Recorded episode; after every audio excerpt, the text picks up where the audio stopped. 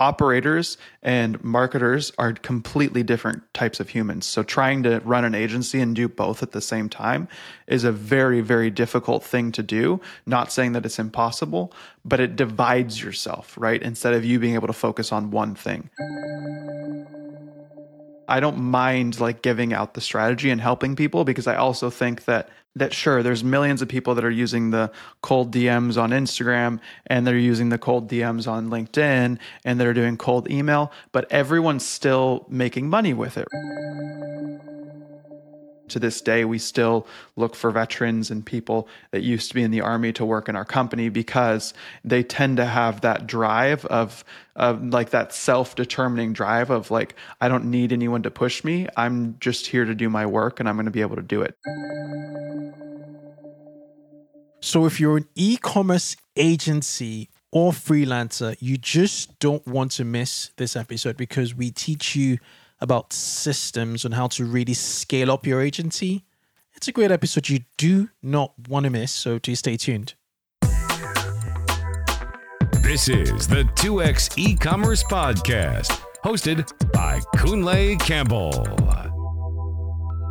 Hey everybody, welcome to the 2x e-commerce podcast. I'm your host Kunle Campbell. The podcast you're about to listen to is a pod or an interview I had with Zach Schubert, who is essentially he's an agency owner and and also a community leader in um, Capital Club, and he also has another sort of agency community when I started this podcast, I was like, okay, we haven't had anybody in search come on the podcast, and given the fact that he's an agency owner in search, it might be you know quite useful for um, you all to listen to like the fundamentals of SEO um, or um, you know tips around SEO to help you um, essentially navigates Q4. You know, just do anything. Let's let's just get some housekeeping and let's get some knowledge around um, e-commerce.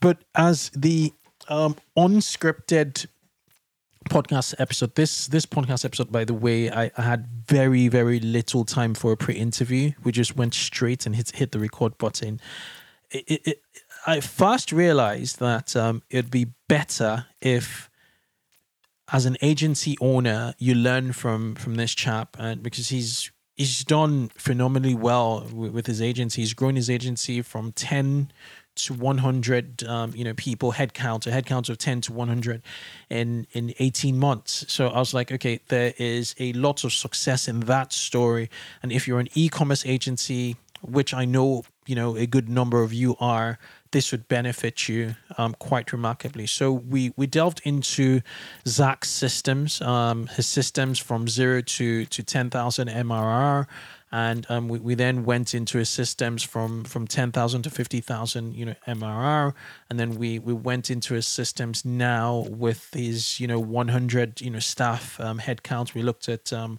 the structure of his agency, the leadership, and why it's so so important to have an, operator. If if you remember my interview with Jess Chan, she talked of, long play, um, you know, um, long play brands marketing. She she talked about um, you know having this um, you know um, I think it's called um, the um, an entrepreneur ecos you know operating system um, you know, it was more an, an, an operating system for for running your your agency where you have a visionary or salesperson and marketing head, and then you also have an operator. And, and it, it's, it's, it's he didn't say the you know he didn't make, really make reference to to to to to the operating system to the business operating system that I just alluded to, but it was the exact same system where he found someone highly competent from a military background to, to really sort out the operations, keep customers happy while he does the hunting. She, you know, does essentially the farming. So good, good episode. I enjoyed it thoroughly, um, but it's exclusively for um, e-commerce agencies. So founders, I'm sorry, operators, I'm sorry. This one is more attuned to um, you know, e-commerce agency owners. So enjoy the listen. Um, just keep growing keep growing keep growing that's what this you know podcast is is all about and yeah i shall catch you on the other side Hey, Zach, a warm welcome to the 2x e-commerce podcast. It's been a it's been a long time coming. I, I've really, really wanted to jump in to this conversation with you. So, so a warm welcome. Appreciate your, your presence on here on the pod. Thank you so much. I, I really appreciate your time. Amazing, amazing, amazing. Okay, so um, before we jump right in, because I, I, I know you're in the um, SEO conversion rate optimization and Amazon marketing space. Mm-hmm. But before we jump into in, into that world, which which everybody's looking forward to, to hear, I, I really want to, to get your your backstory, kind of like track back to you know core defining moments that have sort of made you do what you do today. Um, and you can go as far back as you want, or you know, as as close by as you want. Yeah. I just want to get some context as to who Zach is. Yeah. So uh, funny enough, I grew up in a in a Christian family. Um, so from a very young age, my parents kind of always taught me to um, help people and help others and benefit the world in some way. And so when I was when I was young, I I live in uh, the California and the U.S. And so I would always go down to Mexico to to help on these. We would call them little missions trips where we would go and build houses, uh, work in orphanages, different things like that. And from a very very young age in high school, I was that was something that was heavily implanted on me. So when I was 17, when I graduated high school, I went immediately to Argentina to learn Spanish and to continue expanding my skills in kind of like the nonprofit world. And that was kind of my goal for my life is is to be able to help people and to be able to work in that world of nonprofits. Um, kind of long story short, going through that journey working in a ton of different nonprofits. I always i got frustrated very easily by um, my lack of ability to actually have a big impact and then mm-hmm. also kind of like the lack of control that you have as well. Because one of the things with the nonprofit world if you're familiar with it at all is you're kind of at will of what the donor wants from you right? So mm-hmm. whatever if they want you to like hey you want to go build a well over here? And they're like no actually i want you to go build a school over here if mm. they're the ones donating to the project, you're kind of at will to do whatever they want. And then also for like the marketing aspect of the nonprofit world, which is what I was mostly involved in, is you're spending kind of like the whole time thinking of angles of how to get more donors and how to get more people in the door. And I was like, well, what about all this good work that we can show people that we're doing and and all the people that we can help by doing this social media? And it was always focused and everyone always kind of had this to me it was kind of like this toxic mentality of like how can we get more money? How can we get more donors? Because the end goal obviously was to help people but it's it was just a not a very great environment for me. So then i went to try and start a business and start a social enterprise if you've heard of those of like where the yeah. business actually helped people through but we also made money through that. Um, once again, long story short, didn't really work out because I had no idea what I was doing, um, and I kind of fell into like this this depression of like I I know that I should be doing good, I know that I should be helping people, I just have no idea how to do it, and I have no idea how to get there. Um, and so through that process, I actually had a, a, struggle with with drugs in high school. So it was kind of a relapse for me in that time of where I got back into uh, this drug addiction. I was still living in uh, Peru in South America at this time.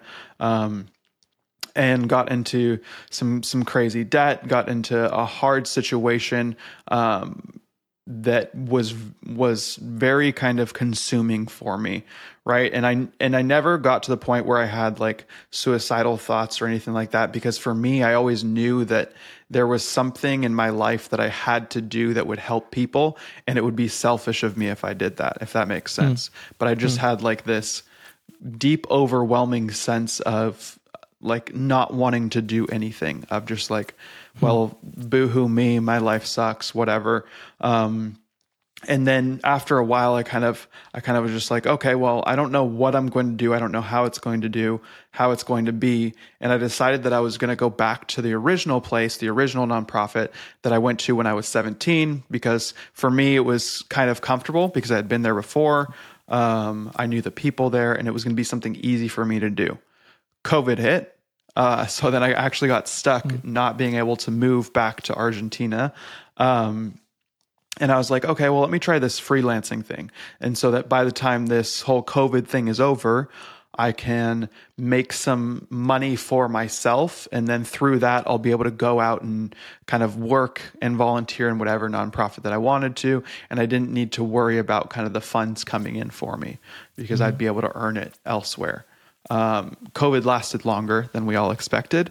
So, as I was building this uh, freelancing business up, building websites, spending way too much time on things that don't matter, like logos and websites and stuff like that, um, I built up this skill of SEO, and then I actually went to work for an agency uh, that did SEO. I worked there for a few months to kind of just learn how it all works, to learn how everything functions, and then I decided, okay, well, why would I just myself do a freelancer? Why can't I? Why can't I hire some people under me, and then I can dedicate 100% of my time?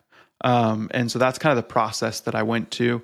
Um, and then when COVID was over, I still was kind of anti capitalist, anti make money. Like all the money that I'm going to make is going to go towards what I'm doing. Um, and I went to this mastermind in in Mexico from a close friend of mine whose name is uh, Luke Belmar. Um, and I went to mastermind with him and I was just talking to him like, hey, I have all these things that I want to do. I want to build this nonprofit. I want to do this. I want to do that. Um, and thing that's holding me back the most is just kind of like the money aspect. And he looked at me, he's like, well, why don't you just go build a self sustaining business? And then with all the money that you make from that, you can fund all the projects and all the stuff that you'd like to do. And then for me, I mean, it seems obvious, but for me, that's like the moment where I like clicked. I was like, oh yeah, I can build a business that will then fund all the nonprofits that I want to make rather than having to go out and look for donors or working for someone else's. Um, and so then that's when I really started building. And this was two years ago in April, more or less. Um, and that's when I really sat down and started building. And two years later, so April of this year, um, we were a seven figure agency. We have over 100 employees. Um, and we're in the process right now. For the past two years, what we've been doing is uh, donating a donating a percentage to doing marketing training and marketing services for nonprofits in third world countries. But now we're in the process this year of actually raising funds and building my own dream and my own nonprofit, which is an education program for for kids in South America. Um, so that's what we've. That's kind of my journey from all the way to living in a third world country in the middle of nowhere, in debt, all this crazy stuff, to to being able to to get to where I am today. It's it's a phenomenal story, and, and that's why I really wanted to have you on. Two years, one hundred employees, mm-hmm. but more importantly, I think it's the core, your drive. You know, the energy, your fuel source, the fuel source that you know gotten you to the mastermind in the first place. Speaking to your mate who sparked the idea for you mm-hmm. to building out a, a business, and agency and you know you going with it you had that energy there was a huge why it was not just to go and buy a ferrari you know yeah. it was to help so you know kudos to you zach on on that um, out of curiosity with your freelance gigs when you started out as a freelancer prior to setting up an agency how how did you get your your first few clients what what did you do yeah, so that's actually one of the things that I talk about quite extensively for people that are starting off their their agency from zero. I guess um, I'm not necessarily a huge fan of like starting from zero and then going to someone and say, "Hey, I'll work for you for free for a case study or a discounted mm-hmm. or a trial." Um, I think that the best way to start is the way that I did it, and I still encourage people to do it. Um, the reason that I say that is because generally, generally, if you're saying telling someone hey i'll do it for a trial or i will do it for free for a case study even all referral business that comes in from that person um, they're generally going to see you at a different light of someone that's not necessarily a professional and someone that's just trying to get by. Um, so it, it makes you look weaker in the mind of the business owner of like okay i can have my way with them kind of. Um, whereas if you come with an approach of business with strength and with saying like hey this is what i'm doing this is what it costs and this is then they see you more as an authority and someone that knows what's going on right so the way that i did it is i actually went on to to upwork and i was a freelancer for a very very short time it didn't last mm-hmm. very many months because i discovered very quickly that i'm a terrible operator um, mm-hmm. and that I'm didn't wasn't very good at managing clients either. Um, so one of the things that I'll talk about later is that is after that mastermind is I went to go look for an operator very quickly. Hmm. Um, but what I would do is I would go out onto Upwork generally, and I would look for someone that had that needed SEO services, right? And then I would just submit my application, just like a lot, just like any freelancer. But once I discovered after literally the first client that I wasn't a huge fan of actually doing the work and maintaining client relations and all that kind of stuff, I was like, okay, well, how can I still maintain this client and then go out and find more clients and then continue to to grow this, right? So that I don't have to mm-hmm. do the work. Um, because I knew in my head, I was like, if I'm the one doing the work, then I'm not leveraging anybody and I'm having to do 100% of everything. And eventually I'm going to hit my top of how much I can do. Um, mm-hmm. So I would literally go out on Upwork and I'd find freelancers that did SEO and I'd say, "Hey, would you like to partner up? How much does it cost to do for you to manage a client every single month?" And then they would come back to me and they'd be like, "Oh, it's thousand dollars. Would love for you to send me referrals, partnerships, whatever." And I was like, "Great." So they'd charge a thousand bucks. I was like, "Do you have any case studies?" And this is where I would get case studies from. I was like, "Do you have any case studies that I can showcase to people to show the work that you've done? I'm going to go out and mm-hmm. get leads for us." And they'd be like, Yeah, here are my case studies, here are my reviews, here's the work that I've done, here's kind of an explanation of what you can tell people that I've done. And so I would grab that, I would make it look pretty because I, I knew that I was good at sales, I knew that I was good at yeah. selling. Um, I would make it look pretty, and then I would literally go out to people who wanted SEO, and I'd say, I charge two thousand a month, and then half on, of that on Upwork or offline. Or Same on Upwork. Upwork. So I'd find the people oh, wow. on Upwork that did the work, and I, then I'd find the people on Upwork that wanted the work and I'd literally just go back and forth. Um, and then I'd just be the middleman of talking to this person. It's almost like glorified affiliate marketing, except I was somewhat managing the client, right? It's arbitrage. yeah, exactly. Platform arbitrage. Let's take a short pause to hear from our sponsors, and we'll be right back. So, if you have been following my journey here on this podcast, you'll know that I'm a co founder at Octillion a consolidator of digital first good for you CPG brands. We acquire CPG brands with the view of scaling them up. We currently have a portfolio of three brands, all powered by commerce platform Shopify. Shopify is the commerce platform revolutionizing millions of businesses worldwide.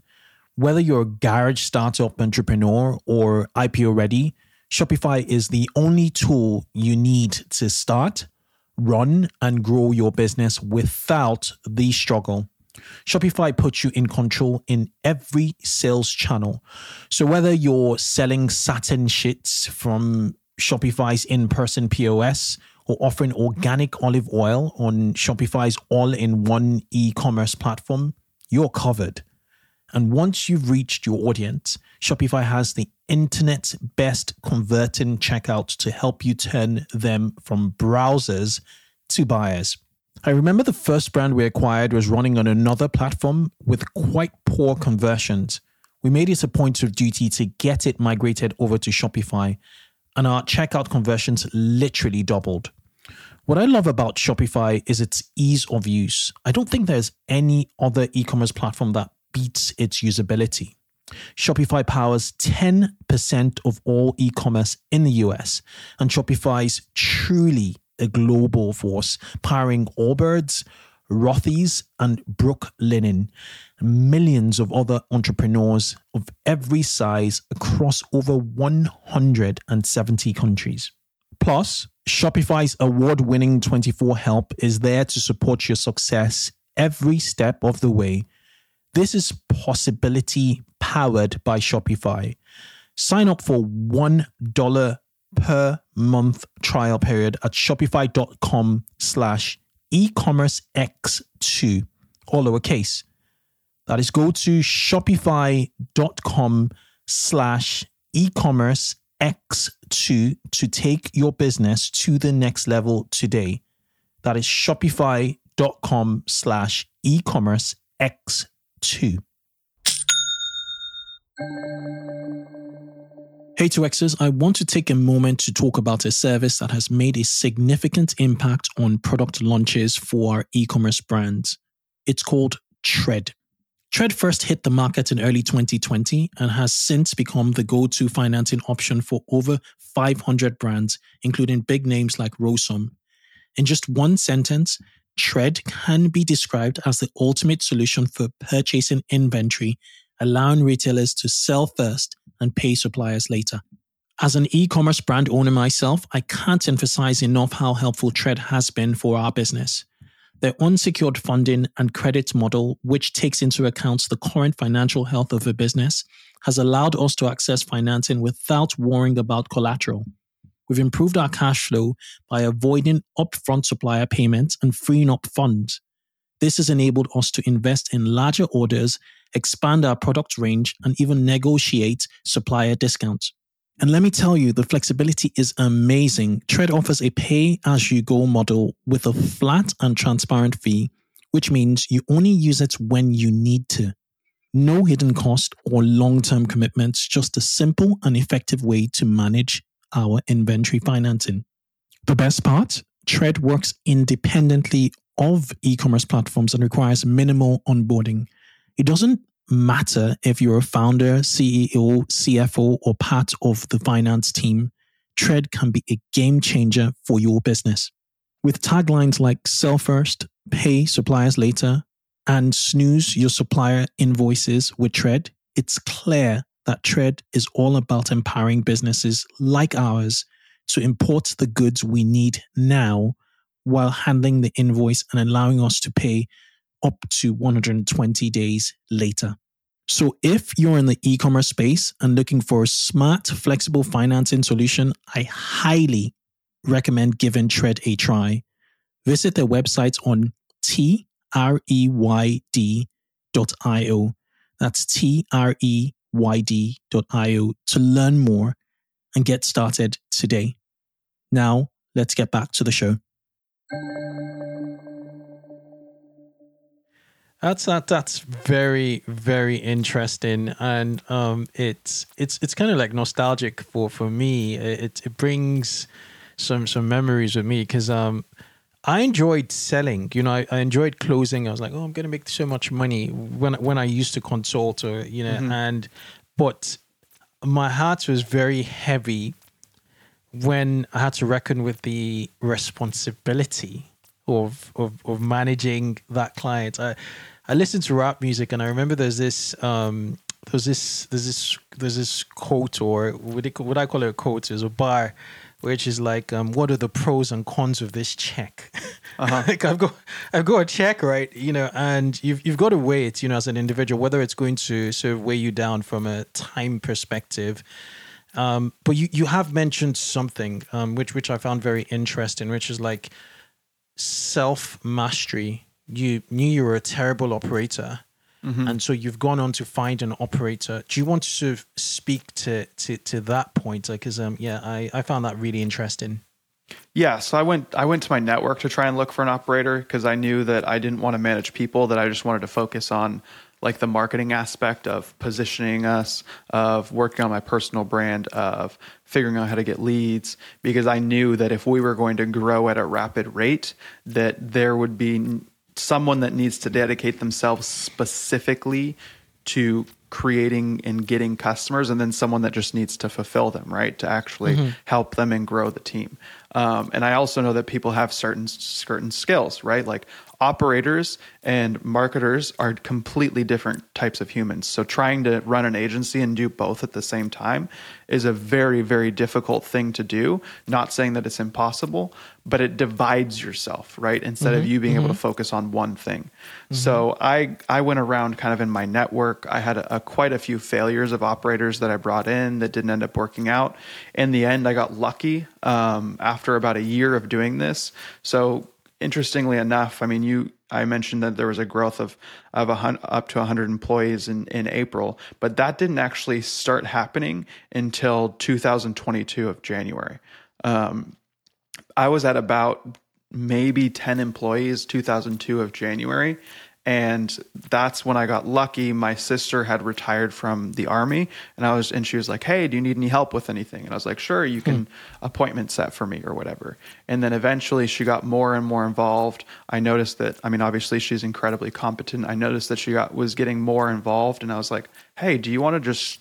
Partner up with me and you can just run the whole team. And like she was understand she understood how it was working. She worked as an account manager for a while. She was like yeah sure let's do this. And we were small at that time. So she she had no idea of like what it was going to go to. Neither did i um, and we were just like yeah let's let's just run it up and see what happens. And so from january 22 until april uh, 23 that's when we grew from 10 to 100 employees in that short amount of time. And the fact of the matter is i got lucky because i'm related to her and we work well which doesn't always work with siblings um, but she is an incredible operator and so then i would just be able to go and focus 100% of my attention on how do we get more clients and that's when i was able to come up with like the strategy that we did that helped us grow so quickly Okay.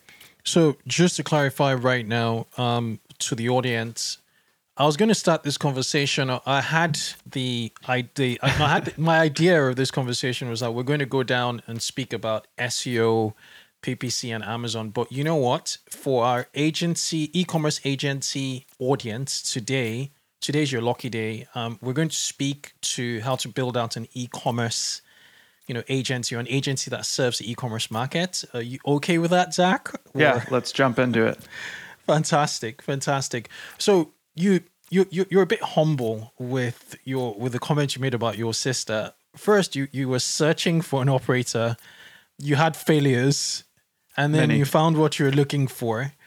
Yes, you're lucky that she's your sibling. Fair Uh-huh. enough, and you could work with her. But um, that army or military precision, um, how has that? I, I can't I can't imagine how did she create structure for you? Did she lend um, some military principles in in just operating and taking care of clients, just p- putting things where they should be and having that self accountability because that's what the military is all about. It's Right. all about self accountability and discipline, right? Yeah, and she was she was a captain in the army, so she had hundreds of people under her while she was in the army. Um, and then she's an overachiever like me, um, so she always goes above and beyond, which is which is a quality obviously that I that I look for in employees of not just doing what you're told, but also like hey what else can i do? Oh this needs to be done. Let me go do it. Right? So she is she was one of those people as well that she came in for appointment setting but then she was like oh can i do this also? I see that this needs to be done. And so then i was like oh, okay well not only is she like more invested in it and not just trying to like lend a hand and help me out as a good sister but she's like actually interested in the business. And then she hmm. was able to kind of bring that order and that discipline to the employees as well and to the team and that hmm. structure of being like hey we show up on time we do things the best that we possibly can. You're and especially since we're a completely remote company uh, like you're responsible for your time but you answer with results type thing right? And that's i feel like that's very similar to the army especially when you're going out on different missions and different things like that. Um, but i think that was a huge role in it. And to this day we still look for veterans and people that used to be in the army to work in our company because they tend to have that drive of of like that self-determining drive of like i don't need anyone to push me. I'm just here to do my work and i'm going to be able to do it type thing Interesting, super super interesting. Yeah. So in in a span of sixteen to seventeen months, you you grew ten x um, from a headcount standpoint. That in of itself poses a lot of challenges um, from your your just your your org chat. Um, so so how has the chain of command sort of changed um, at this point in time? One and is your entire workforce um, you said it's remote it's it's distributed is it is are they all are all your members of staff based in the us or are they worldwide how wh- what's what is yeah keen to to find out Yeah, so mostly tons of people in the US, so mostly US. Um, And then we do have a lot of our clients that come from Australia and from um, and from Europe. So we have quite a few people there as well, so that they can kind of work on their time zone. okay okay and then how's the chain of command change you know with, with 10 you know everybody's name with 100 i don't think you know every employee's name Um, No. And and what what is the structure from your sister is um you know um COO, she's the operator. Um, anybody under her? How do you sort of delegate? Uh, she's certainly not managing 100 people directly. I know she No. used to in the army, but um, yeah, business is slightly different, right? Yeah, she has her directors. So we have director of Amazon, director of SEO, and then below the directors, they have kind of their their uh, their assistants that helps them out. But then they all we also have account managers, and then the account managers are the ones that are responsible for kind of that same arbitrage technique that I would use, where they would they're the ones managing talking to the clients telling them everything that's being done but then they're communicating to the people that are actually doing the work right so it's Okay. still still kind of that arbitrage of they're kind of still being a middleman for us So when you arbitrage, um, do you have do, do you have like your own standard operating procedures which your which which the people you, you outsource or you work with um, must adhere to, or do you just rely on outcomes? You know, just this is what we want. We don't care how you do it, just deliver, or do you say this is what we want and this is how we do it? So a little bit of both. Um, obviously, there is a there we have figured out kind of like the systems and what it requires to get the results that we get. Um, one of the things that we were able to grow, the reasons that we were able to grow, is because we came up and we figured out how to do SEO faster. Right, the Amazon is something relatively new. We just acquired that agency recently. Um, but with SEO, that's what we grew with. And the reason that we were able to figure it out is because we figured out how to do it faster than anyone else, right? So if you Google how long does SEO take, the internet will tell you, well, it takes six to 12 months to get results. We have a Yeah. three month guarantee with our service. Um, and the reason that we were able to figure that out is because SEO is more or less all about manpower nowadays. Um, it's about getting social proof, getting backlinks, creating content, all that kind of stuff. We can dive into that a little bit. But it's mostly like if you have tons of people working on it simultaneously and quickly, you can get it done faster. So that's what we were able to figure out. Um, so we kind of know like the systems and what goes, what has to go in order of like, hey, when someone comes on, this is the checklist of everything that needs to be done. But then we also expect results from the account managers, right? So if those things might not necessarily cut it, then yes, they are required to kind of go above and beyond, or or expected to kind of go above and beyond, um, because it's also the bonus structure that we have of like hey and then how many clients we're giving them as well too right so if we're seeing that they're not performing as well then we won't assign them as many clients right and so that's one of the things that's a big motivator for them we keep the account managers specifically on um, it's not commission strictly, but we pay them per account that they manage, right? So if they're managing 10 accounts, they make X amount of dollars. If they're making 20 accounts, if they're managing 20 accounts, they make twice as much, right?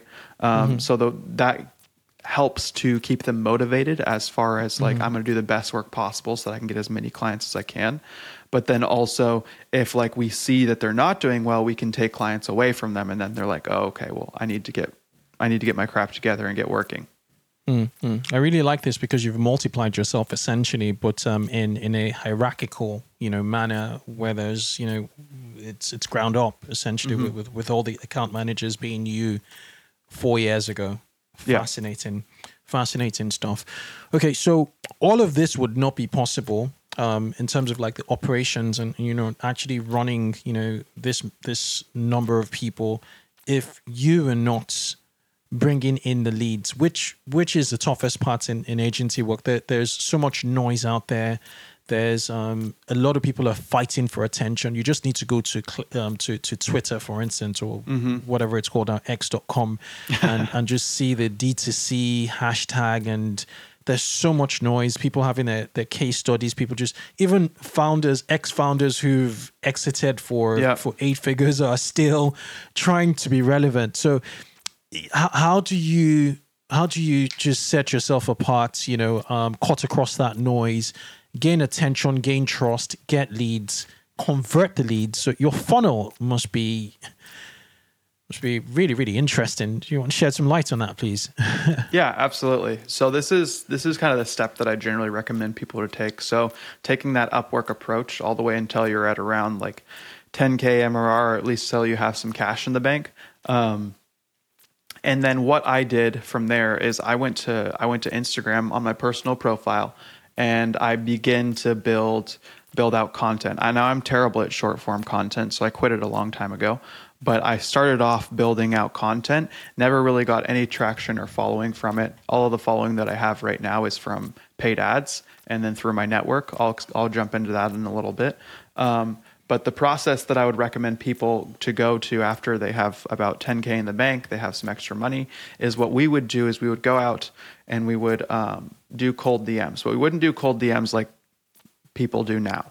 What we do is they, everything would be very, very personalized, right? So if I was looking for, I don't know, a beef jerky brand that we wanted to do marketing for, whether it was SEO, social media marketing, paid ads, Amazon, whatever it was. You can also do this on LinkedIn. You can also do this on, on Twitter, wherever you'd like. But what we would do is we would go and start and try and build conversations with these people. So we would message them and being like, oh, hey, I noticed that you just had a new photo shoot with your newest flavor.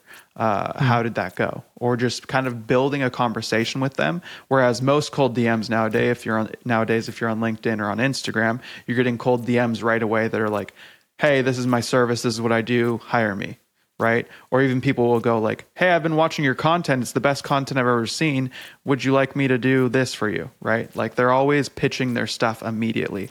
Whereas what we would try and do is we would build rapport with them we would build this rapport of of having basic conversation, not kind of not tricking them and thinking that we're going to buy their product, but building this relationship of like, oh, and how do you ship internationally? How long have you been in business for? What have kind of been your biggest bottlenecks? And then at the end of this conversation, we'd be like, well, I've actually looked through whatever you're doing. For us, it was website. I've looked through your website and I've noticed a bunch of different things with your SEO. I'd love to jump on a call and give you a free audit of everything that we see. Now, there's, and we would tell them there's not going to be any awkward sales pauses. This is something that we can do for 100% for free because we make money on the front end with our marketing agency and we would just like to help out brands. And so then they would be like, fantastic, let's jump on a call. They would schedule a call with us. And then we have them in front of us on a Zoom call, and we're able to walk through every single part of their website and what's missing and what isn't good and what needs improvement. And then we even tell them how they can they can do it themselves. Um, mm that's kind of one of the kickers with SEO, though, is that you need tons of people to do it if you want it to be done correctly. Um, so we would go through it all, and then 80% of the people at the end of this extensive audit call that would be about an hour long, they would ask us, Great, well, how much does this cost for you to do it for me? And the reason that they would ask this is because one, we've told them all the issues that they have on their site. And then two, we've made ourselves the authority because we told them what was wrong and then we also told them how to fix it. And so big business owners are thinking, I don't have time to do this. You're sitting in front of me. You do know how to do this. And you're already on a call with me. So then we would be like, yeah, here's our pricing. This is how we can do it for you. And that's how we got all the way up to around 50 50k MRR more or less, right? And so that's the process that we went kind of in the in the baby steps and during this time I was also creating content um, now, what I recommend people doing to their Instagram, if they're not good at short form con- or content or they don't like doing it, I recommend people um, people just creating your page as it's as if it's a landing page, right? So maybe only having 12 posts on there, but it having like this is who I am, this is the service that I do, like just as if you're going onto your website or a landing page to be able to showcase your work and who you are, right? And that's what I generally recommend people to do now if you don't want to do the content game. I do not like creating the short form content. So that's kind of the model that I shifted to after about a year of doing content. Um, but that's kind of the cold way to start off and get cash in.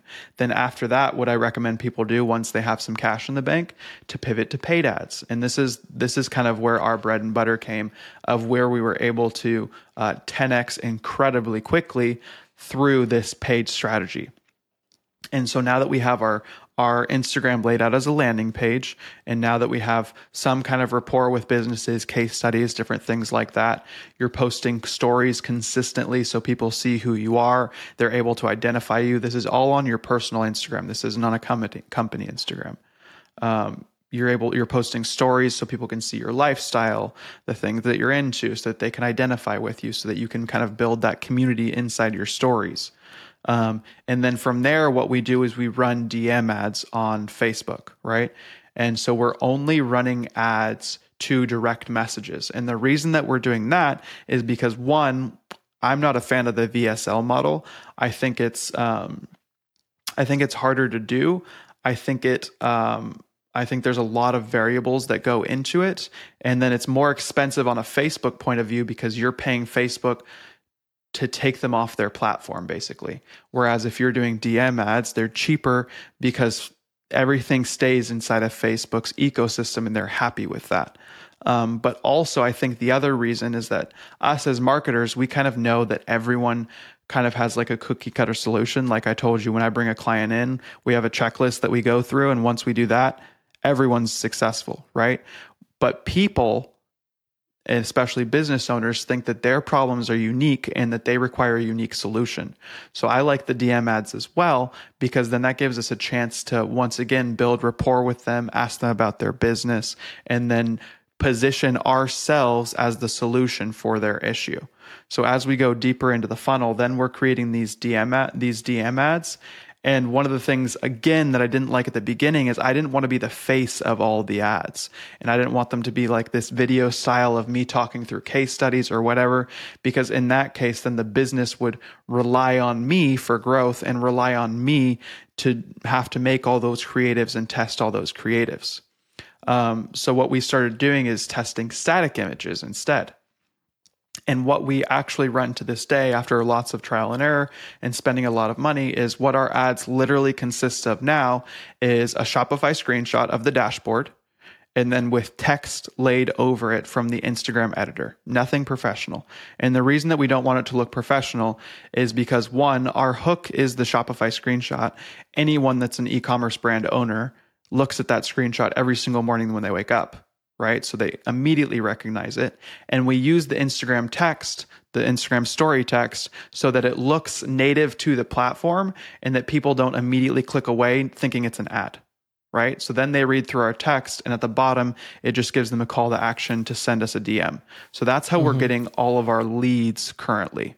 So that's a lot to take in. Um, it it's a lot to to take in. It's a lot to take in. You you you started out with um, with, with speaking to the hand to hand combat. You, you, initially you know had to to, to to to to undertake moving your agency from ten to fifty k, which which to me is, is still blue ocean. Which is finding. Mm-hmm. Did you find founders of of these agencies or did you just go to the to the Facebook um, to the to the IG um, pages for the brands? Were you speaking to the brand or were you speaking to the brand founder? We would try and find brand founders, but on Instagram that's harder. So we would mostly speak to brands. That I guess would be a benefit of doing LinkedIn is that LinkedIn you, you it is easier to find the founders. Okay, and then what was the take up rate? Because not every founder like, like I don't look at um, the the IGDMs and the brands that we you know we we manage um, only when you know stuff has been put to my attention. So, so how do you sort of cut through those gatekeepers, so so to speak, on on Instagram? Well, the one thing was that one, we were kind of just building rapport with them, asking questions about their business, so then they trusted us more. And then we were just offering something for free that True. there was no strings attached to. So they're like, oh, sure, I'll ask my boss if he's interested in this, right? So mm-hmm. it did require a lot of DMs. That's why I do recommend people once they have money for ads. Inbound is so much easier when you have people mm-hmm. coming to you asking you for for help. It's so much easier, and we don't even do the audits anymore because of that. Um, mm-hmm. But inbound is significantly easier because then we're actually getting people coming in and asking us for help. But when you're doing outbound, it's just a ton of reps, right? And so that's when I would hire appointment setters that would make money based on commission. So mm-hmm. that's where I was able to get mass volume. I have four appointment setters that work 24 7 on my Instagram account. And what they would just go out and do is just send out DMs every mm-hmm. time they would find someone and it would all be customized and they'd be chatting with them they'd be having conversations and then that once again disconnects to, disconnected me from the process of actually going out and finding these leads yeah. and i was just yeah. doing the audit calls at that time then eventually yeah. i got someone to do the audit calls also yeah Yeah. So so over the last 30 minutes of speaking with you, what I've gathered is the your your relentless um just means of leveraging off people, you know, off other people's skills um to to to to to to, to, to get the outcome of your cause, you know, whatever you're you're trying to to to achieve, which which a lot of people don't do. We a lot of us are, are control freaks. We want to manage and see and do everything in the process in the system, but it's a system for it's a system for that reason because you Yeah. need to plug people and processes in, right? So so that's super interesting. Another question I had was around the has the the typical profile of the the client of your ideal client changed over time um, from your 10k days to your 50k days what's your M- mrr by the way which is monthly recurring revenue So, so the pro, how, what the profile, how the profile changed of which clients we were going after. Yes, has- has it changed as- at as the beginning for for anything? We were just going after whatever, right? And that has its pros and cons. Like the pro is you kind of just need to get cash in the bank, you need to get things rocking, but the con is that you end up working with people that you don't necessarily want to, right? But I think every agency owner needs to go through that because you don't know who you should work with until you've worked with them, right? I think mm-hmm. everyone has kind of like their own profile of like, ooh, every time I see this kind of client, I know that it's never going to work. Um, like as kind of a qualifier, we're only working with brands that are doing over a million a year now, right? So a million or two million, it has to be somewhere over that. And then we also want to identify with with the brand and and like what they're doing, right? So it has to align with with our morals and our mission and our vision. We're not just going to go after any any kind of brand that sells anything just because um, just because it makes money. And I'll give you an example for that. One of the things that I'm obviously against is is marijuana consumption. So because of part of my history, um, so one of the things that we never worked with in SEO was uh, dispensaries, which are huge in the U.S. and they're only the only way that they can market is through SEO, right? So it has to align with your morals, obviously, and that changes for everyone and what you're interested in doing or what your um, what your standards are. Um, and then from there, the other thing that we're looking for is things that are good in SEO. Like for example, a clothing brand is not great in SEO unless they have something some very very specific niche. But you're not going to rank for t-shirt, right? So we're not going to go after generic clothing brands. Um, or different things like that that have keywords that are very generic and competition is too high, like running shoes. Almost impossible to rank for, right? Like you're not going to get past Adidas, Nike, Fila, all these different companies. So there's no point in doing SEO for certain companies like that. Um, so that's kind of one of the things that we look for now. We're able to be more picky and choosy. But I think at the beginning, it's kind of like one of those things where you're like, I kind of just need cash in the bank and I need to also figure out what my ideal client profile is.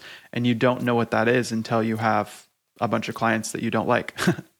Correct, correct, correct. That that makes a, a lot of sense. It was, and that that that kind of like um, you know chimes in with with my journey. So so initially, you know, I, I you know I, I told you earlier on I, I was into search very early on in my career, and um, I was, I was essentially doing it for any and everybody. So there was lead gen, uh, there was um, there was e-commerce, and um, someone even with a website hosting company. You know, work, work, I worked with someone with a website, but I quickly realized that I wanted to work with. First, of all, I was more appreciated by e-commerce clients, and so I just gravitated towards e-commerce. And um, yeah, it's it's been it's been it's been it was really really good at the time. So it's a really really good decision.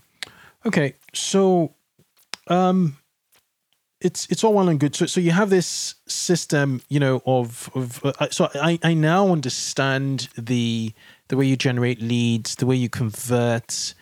Um, is is this applicable to other agencies? Because you're in a blue ocean right now, whereby not many agencies are using Instagram DMs, you know, advertising via exclusively via, via Instagram DMs like you are.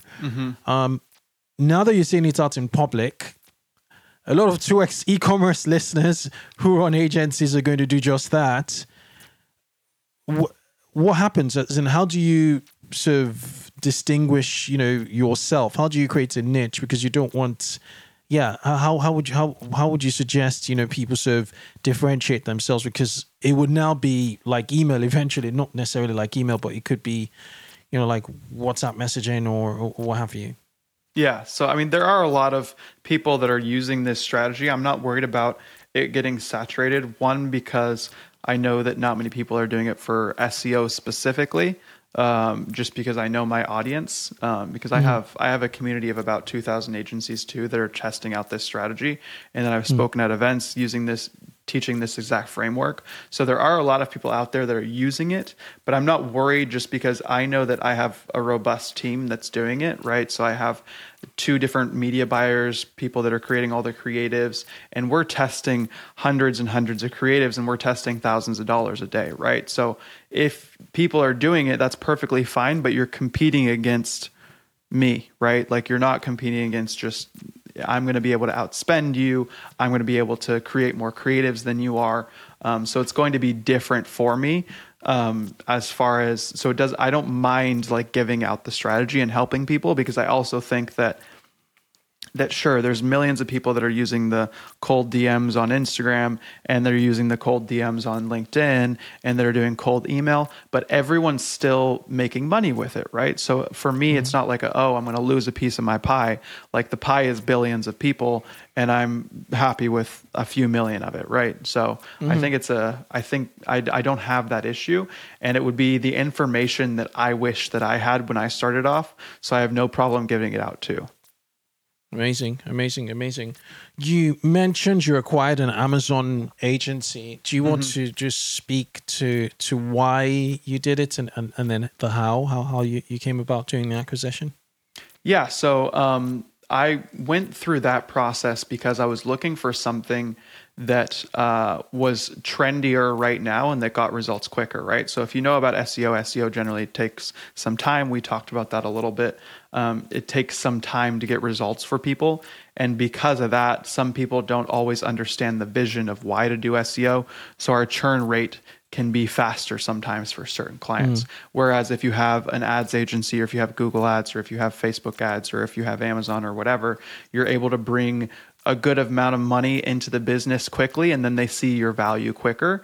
Um, the other reason is because it was a complement to what we're doing on SEO, right? So, what, uh, for a lot of our clients, when we rank them for very competitive keywords, we always notice that along with our client's website, Amazon is always there, right? Like Amazon is always ranking for those keywords. So we're like, okay, well, why don't instead of trying to compete against Amazon, we do Amazon as well? So then we're able to absorb 100% of the traffic rather than just the 50% that we'd be able to absorb before. Because more than 50% of e commerce purchases actually happen on Google, but 50% of people in America last year actually bought on bought things on Amazon, right? So mm-hmm. everyone's going to Google to search, but more than half of those people are going to Amazon to actually do the purchasing. So for mm-hmm. us, it was a no-brainer of okay, well, let's try and get all the traffic that we possibly can for our clients and make sure that we're not missing any of it. And then Amazon, I think, is just around to stay for a long time, um, and it's something that brands don't necessarily know how to do, and it's not a super saturated niche right now as far as mm-hmm. marketing agencies go. Um, so I think it's very valuable for brands to be on Amazon, and if they don't know how to do it, then that's kind of what we're here for of being able to get people on there, being able to help them with their marketing, um, because it's it's kind of foolish not to be on a platform where more than half of every purchase on the internet is happening on that platform. Mm. Okay, makes sense. Makes sense. You're um you're a member of Capital Club, um, yeah. which which is huge on, on on YouTube. Do you want to speak to to Capital Plug Club? so no, I said plug club, uh, and and why you you decided to join? You know the, the, the network. Yeah, so the the uh, founder of Capital Club is Luke Belmar, who has been my friend since I was 17. Met him when he was about 15 in Argentina. Mm-hmm. Um, so I've known him forever. Um, and then that was the mastermind that I went to originally back two years ago. I went to his very, very first mastermind in Mexico. There was just 12 of us. It was a very small, intimate uh, mastermind. It was right when he was getting started. So then mm-hmm. I have been with that group from the beginning. One of the most important things that I that I attest to my success is that um, and the thing that I always tell people is that the the way that you can become successful faster is uh, your network the people that you're that you're with that you're able to that you're able to identify with that you're able to grow with but then also the access to the information that you have and the thing for me as capital club was access to an incredible network which was made me privy to the right information that I needed to grow my business, right?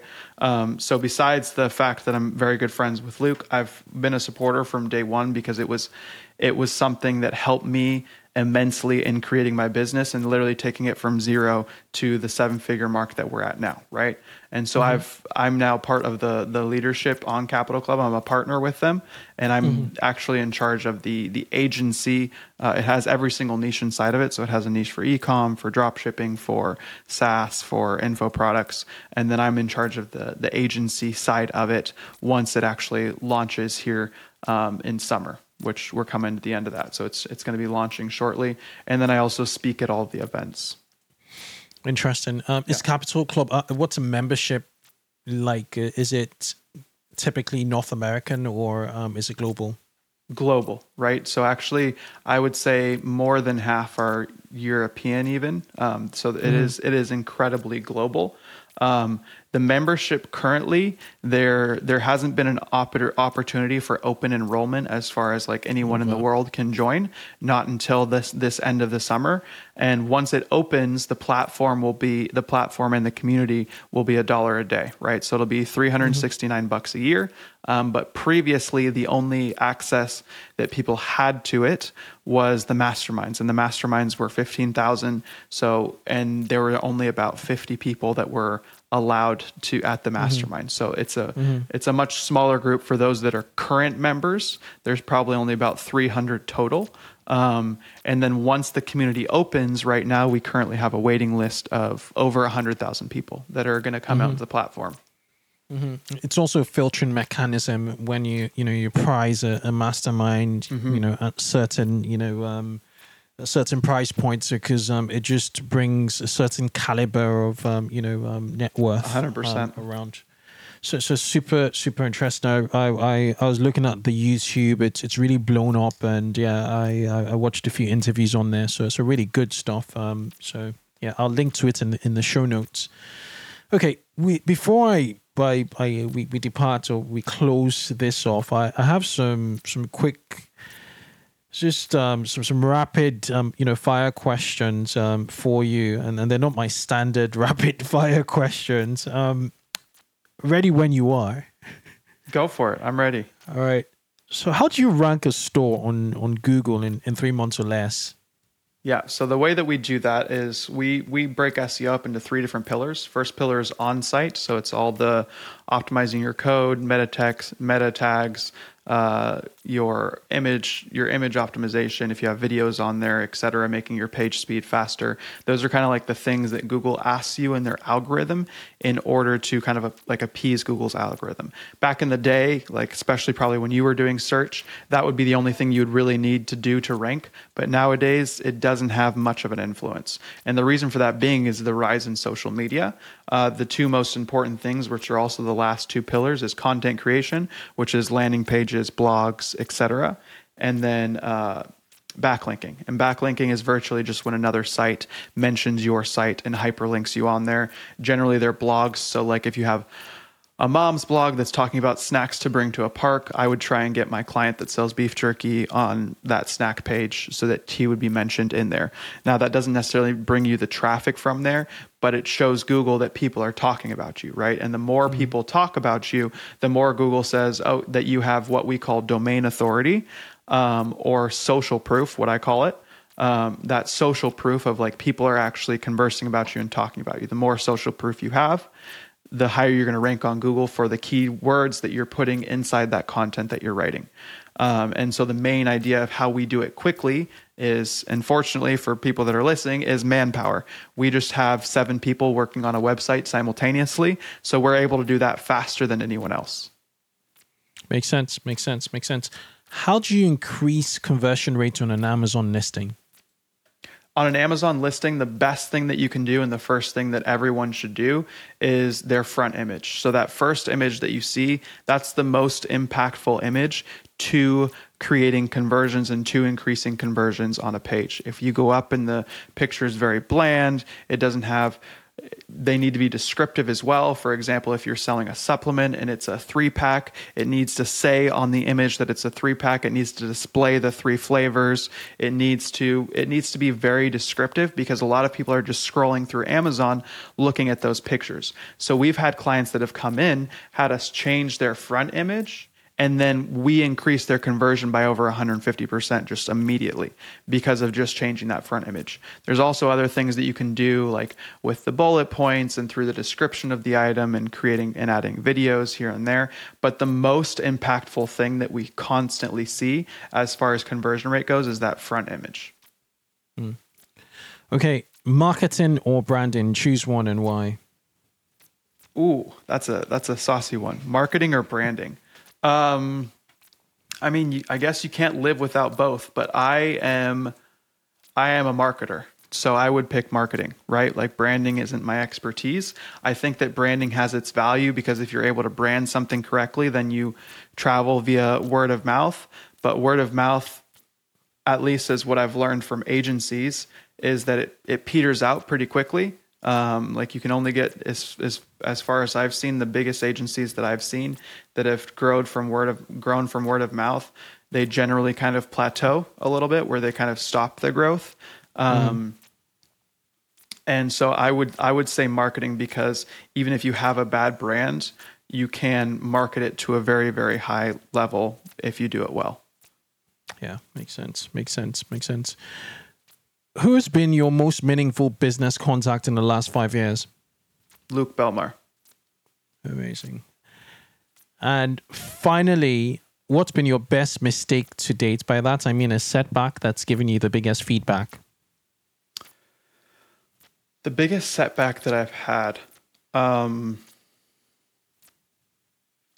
I think the biggest setback that I've had is the realization that if you want to have impact in the world and if you want to be able to help people, you need to be good yourself.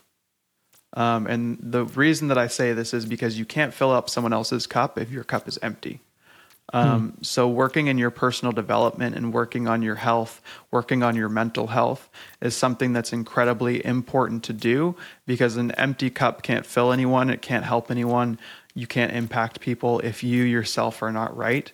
So that was one of the biggest setbacks for me was not being good myself because then that limited the amount of impact that I could have on other people and the amount of personal growth and therefore professional growth that I could have. So that's the biggest lesson that I learned very very early on even before scaling my agency is that year that I spent looking for a partner and looking for an operator, I also spent optimizing my health, optimizing my mental health, learning um, because I didn't want to end up like one of those entrepreneurs that discovered success. Uh, they were 35, losing their hair, overweight, out of shape. Uh, their mental health was a disaster. They were going to therapy, and I didn't. I saw a lot of my friends or a lot of peers that were like that after they had sold their agency or or whatever they had sold or whatever success they had achieved. And I told myself, okay, well, why don't I just optimize my health now? in order to be able to get to that that side or that uh, level because I saw myself previously in depression and and in and in drug use and different things like that where I was like not able to help people and not able to fill people up. So that was one of the biggest things is like when I saw myself empty, I saw myself unable to fill other people. So that was that's something that's always important for me to do is make sure that I myself am full so that I can then fill up other people. Absolutely, wise, wise, wise words. You, have got to be selfish to be selfless. Mm-hmm. You know, um, so so I always say first thing in the morning. You know, do something that that that benefits you. You know, um, in the positive, and I'm not talking about just eat, eat, eat. I'm yeah. talking about whether it's you know um, something spiritual, whether it's something um, physical. You know, um, get get optimal before you can help others. You know, and it's just 100%. so important, so important me. Zach, Mr. Zach Schubert, it's it's been an absolute pleasure having you on the podcast. Now, for people who want to find out more about all you're doing in in Qerā Marketing um, Capital Club, um, I'm going to link to it to to to to to to to, to, to your um, to, to your agency on, on, on the show notes. Um, are you active on any social media platforms? Yeah, they can find me on on Instagram. I'm active on Instagram. Just recently starting up uh, Twitter, LinkedIn, and YouTube as well. So they can find me mm-hmm. as well just by searching my name. But Instagram, I'm probably the most active on as far as like personal life and different things like that. For Qerā mm-hmm. Marketing, that's where you're going to find help if you have uh, an ecom brand. So either with Amazon or SEO. Um, I'd I'd love to do an audit for you and help you out and see what we can do. Um, and then if you're an agency, we actually I actually have a, an agency community called the Agency Domain, and that you can find uh, the link inside my bio. And then eventually, once Capital Club launches, um, then you'll be able to ha- get access to that as well through through a link in my bio. Thank you so much. Thoroughly enjoyed this conversation. I didn't know where it was going, so it was unscripted, and yeah, um, I really like that. So cheers. Awesome. Thank you so much for your time.